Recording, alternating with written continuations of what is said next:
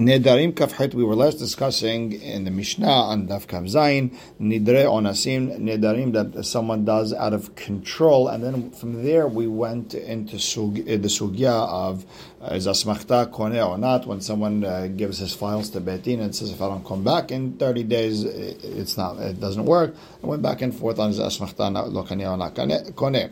And we're starting Kavzayna Amudbet, three lines from the bottom by the Mishnah, and we're going to actually now define Nidre on Asin. What is a neder that something happened out of control?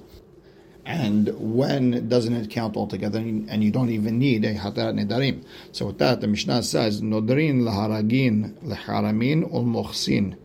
A person is allowed to vow to Uh, a robber who's uh, going to steal something, and if he doesn't take it, he's going to kill you, or laharamin, or this is a thief who's uh, just wants to take even though he's not going to kill, and Mukhsin, the tax collectors, they you know they like to take things.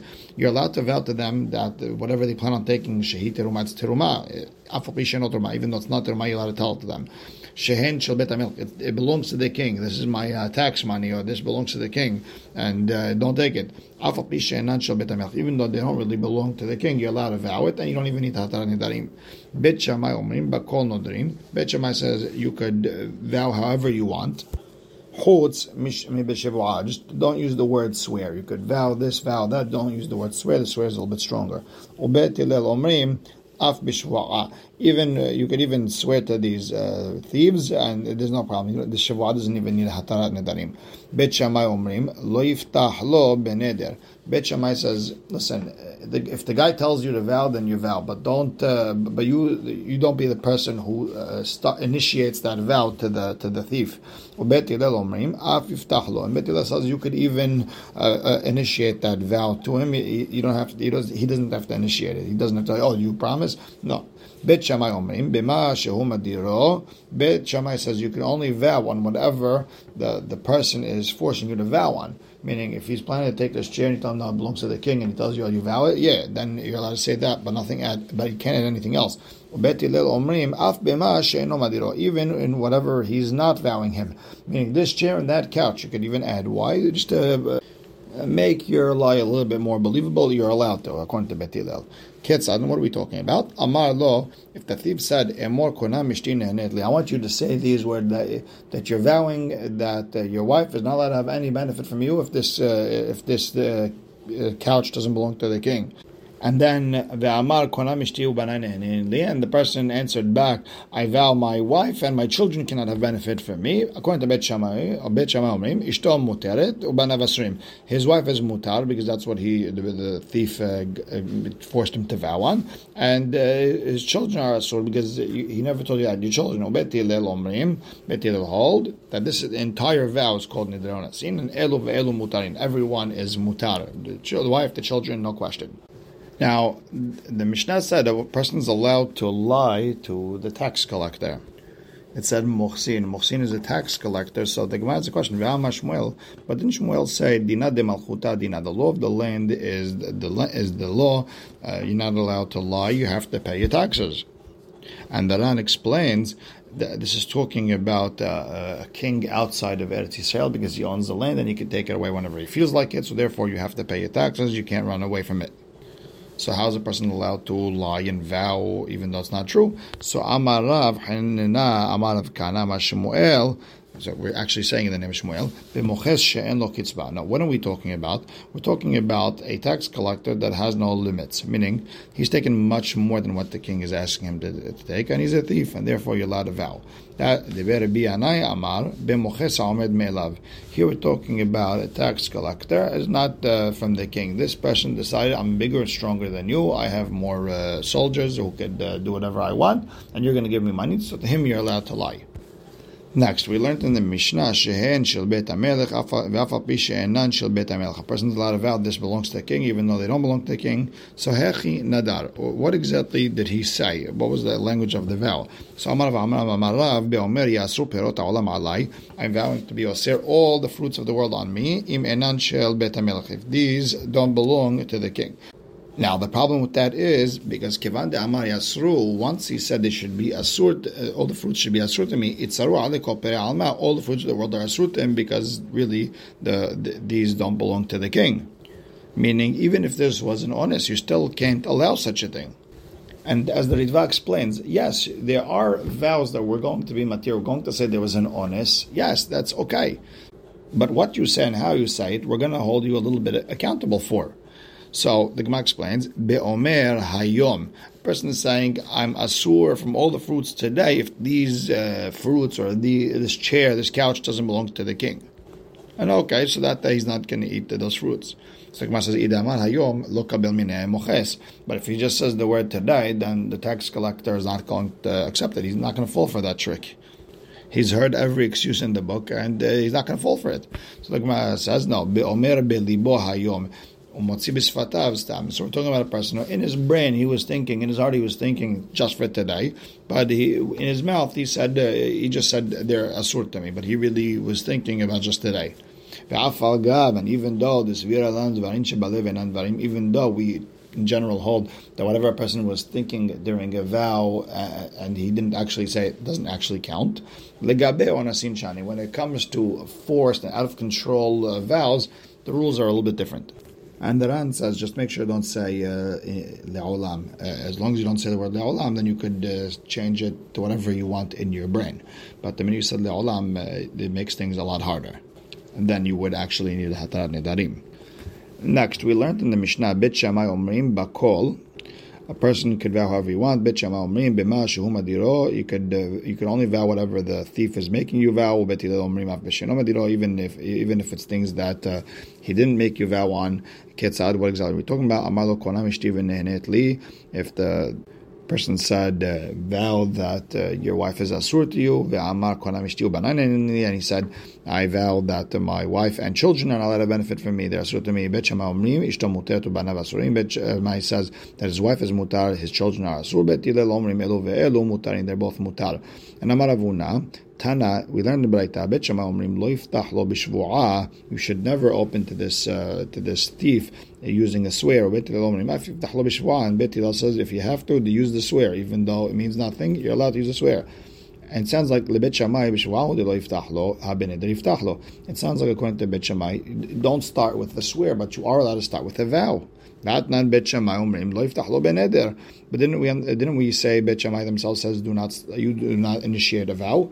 Vitu. And there's another question on the Braita because it sounds like from the Braita that according to Beit Shammai miftahu de lo yiftach lo b'shvu'ah, you shouldn't open up with the swear. Hamedar nedar b'shvu'ah.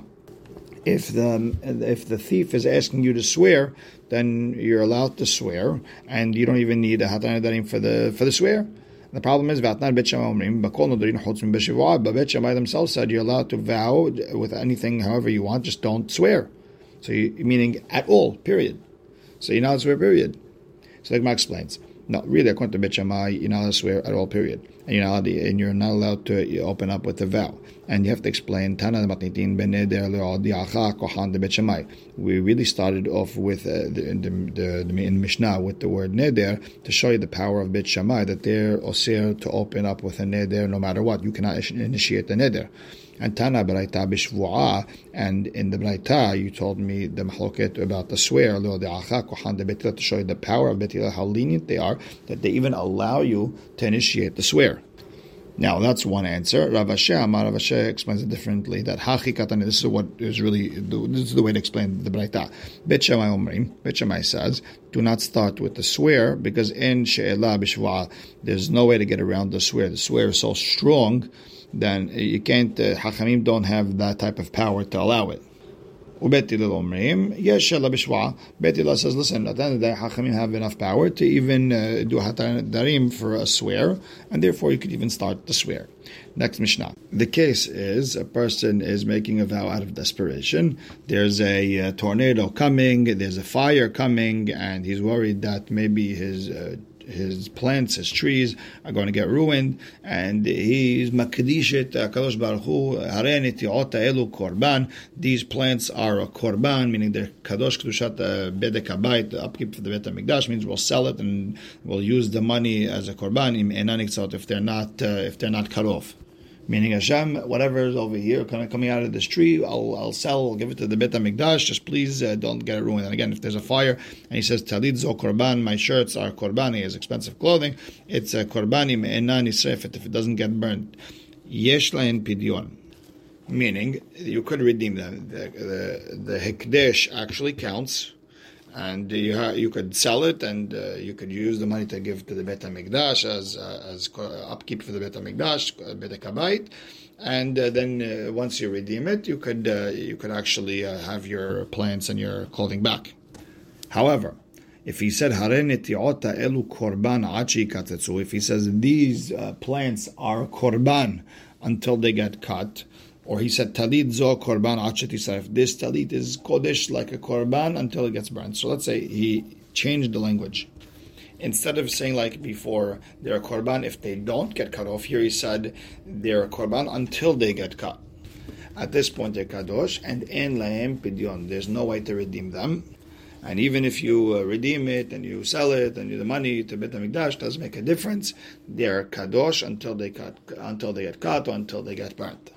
Now, the Gemara starts with the first part in the Mishnah where, he, where someone said that these trees are korban if they don't get cut, or these uh, the, the shirt is a korban if it does not get burnt. And we said the Kedusha works, but it could be redeemed. So the Gemara now asks, why can't you just be more specific? Velitni kedoshot ve'en kedoshot, that they are kadosh but not kadosh, meaning they are kadosh, the hikdesh works, but they could be redeemed like anything that is uh, somewhere in the middle. So the Gemara explains, I did the ba'ir lemitna sefa, since the sefa of our Mishnah wanted to say the words en lahen pidyon, that they can't be re- redeemed. Therefore, Tana Nami Reshas, also the Reshas used the same language, yesh lahem pidyon, but that's not the hidush that they could be redeemed. The real hidush is that the that the plants and the, and the talit, they are kadosh and you need to redeem. So now the Gemara asks, Hechi Nadar, how did this person make the vow? Meaning when he said that uh, I vow if they're going to be korban if they're not cut, meaning we can't take it as is because since these trees are supposed to be cut, then you know then his vow like never starts. So you didn't do anything. So we can't we can't take it as is. Rather, we have to change the words. So Amar Amemor beOmer im enan nikzatzot hayom. He's saying these plants are korban if they're not cut today. Ve'avar hayom, and the day passed. Ve'lo niktzatzu, and they weren't cut off. They weren't detached, and therefore the vow starts. The Gemara says im ken lama lemimar. If that's the case, why do you have to tell me? It's pshita. It's, it's simple. If the day passed and didn't cut it, then the, the vow stands. The Gemara says, what are we talking about in our Mishnah? It's very strong wind a day, and uh, it looks like the trees are going to get knocked out. And he's vowing, listen, if these trees don't get cut today, um, uh, these are their korban. Now, I could say this is like sort of a nidre shegagot sort of thing, that this is like a mistake or it's something unintentional, and maybe the vow doesn't start. So the hidush of the Mishnah is that it does uh, stand. But the Gemara has a question. But this, uh, but we said the same thing when it comes to a talit. And is a talit uh, supposed to be burnt? It's like a tree that's supposed to be cut. A talit is a talit supposed to be burnt? A, a, a jacket is supposed to stay a jacket. It's not supposed to be burnt. So the Gemara says, in like we just explained, there's a fire in town, and he's worried that his talit is going to be burnt. Uh, so he made that vow that uh, it's a korban if it gets burnt. And Hachinami say the same thing uh, with uh, with the tree. The ikazika nefisha. We're talking about a lot of wind. There's a, a tornado or something like that happening, and he made that vow. And maybe you're going to say that he's one hundred percent sure that these trees are, or these plants are going to get knocked out, and the talit is going to be burnt, and umishum hachi kanadana. That's the reason he he's making that vow. But he really didn't mean it, and maybe it's nidre shegagot, it's one big mistake. Kamash malan, comes the Mishnah to tell us now that it is a vow, because whatever's going on in your heart doesn't really count. And we'll stop right here. Baruch Hashem le'olam, amen ve'amen.